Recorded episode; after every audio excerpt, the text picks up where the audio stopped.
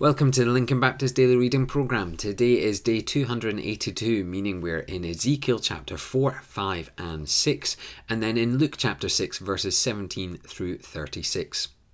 Our Old Testament reading. So far, we have learned that Ezekiel is a prophet of God, and God has literally put his words in the mouth of Ezekiel.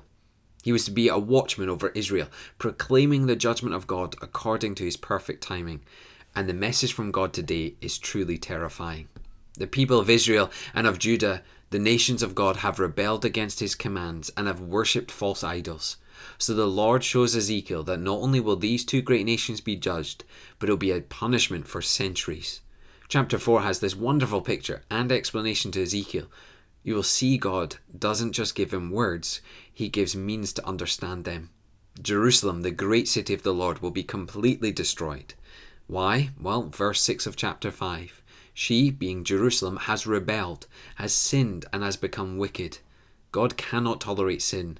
Being a just God, he must punish wrongdoing. And so, why is all this happening in this way? Well, look at the final verse of chapter 6. By this the people will know who the Lord is. So often we ignore this side of the Bible. We love to hear the message of love, but what about the message of judgment? What will happen to those who reject God, who sin against Him, and who refuse salvation in Jesus? The Bible is clear. They will be judged for their sin. They will face eternal punishment, and in doing so, they will know who the Lord is. For there is only one who judges, only one who can grant blessing, and only one who can refuse it. It is this very Lord whom we all must meet and be judged, bowing our knee. Some will be blessed, but as we see in Ezekiel, some will face the eternal wrath of God. As we go into Luke chapter 6, we go today to an extended sermon from Jesus, beginning with the Beatitudes, or in other words, the beautiful attitudes. If you notice, the ones who are blessed are not necessarily what you would expect. You're blessed when you're poor, when hungry, when crying, when persecuted, and when hated. Why? Because in Jesus you will find strength, protection, hope, joy, and salvation.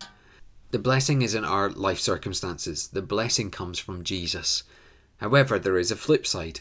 Using the word woe, Jesus shows the negative or the opposite of blessing.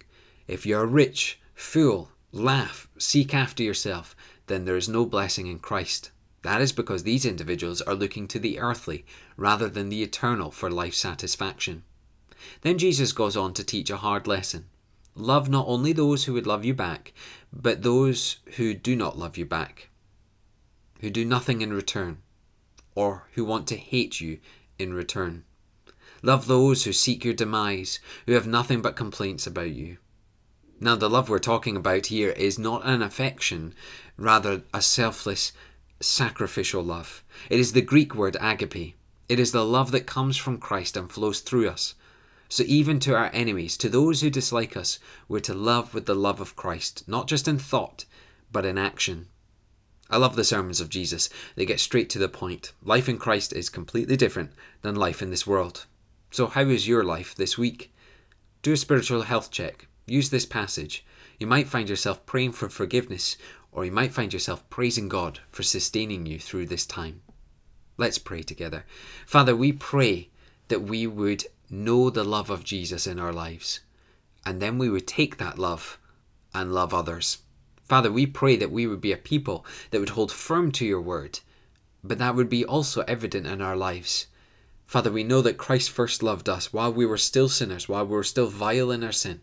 And so, Father, we pray that we would love others, those who love us and those who even hate us. And Father, we pray this, knowing you will give us the ability to do so. And in your name, amen.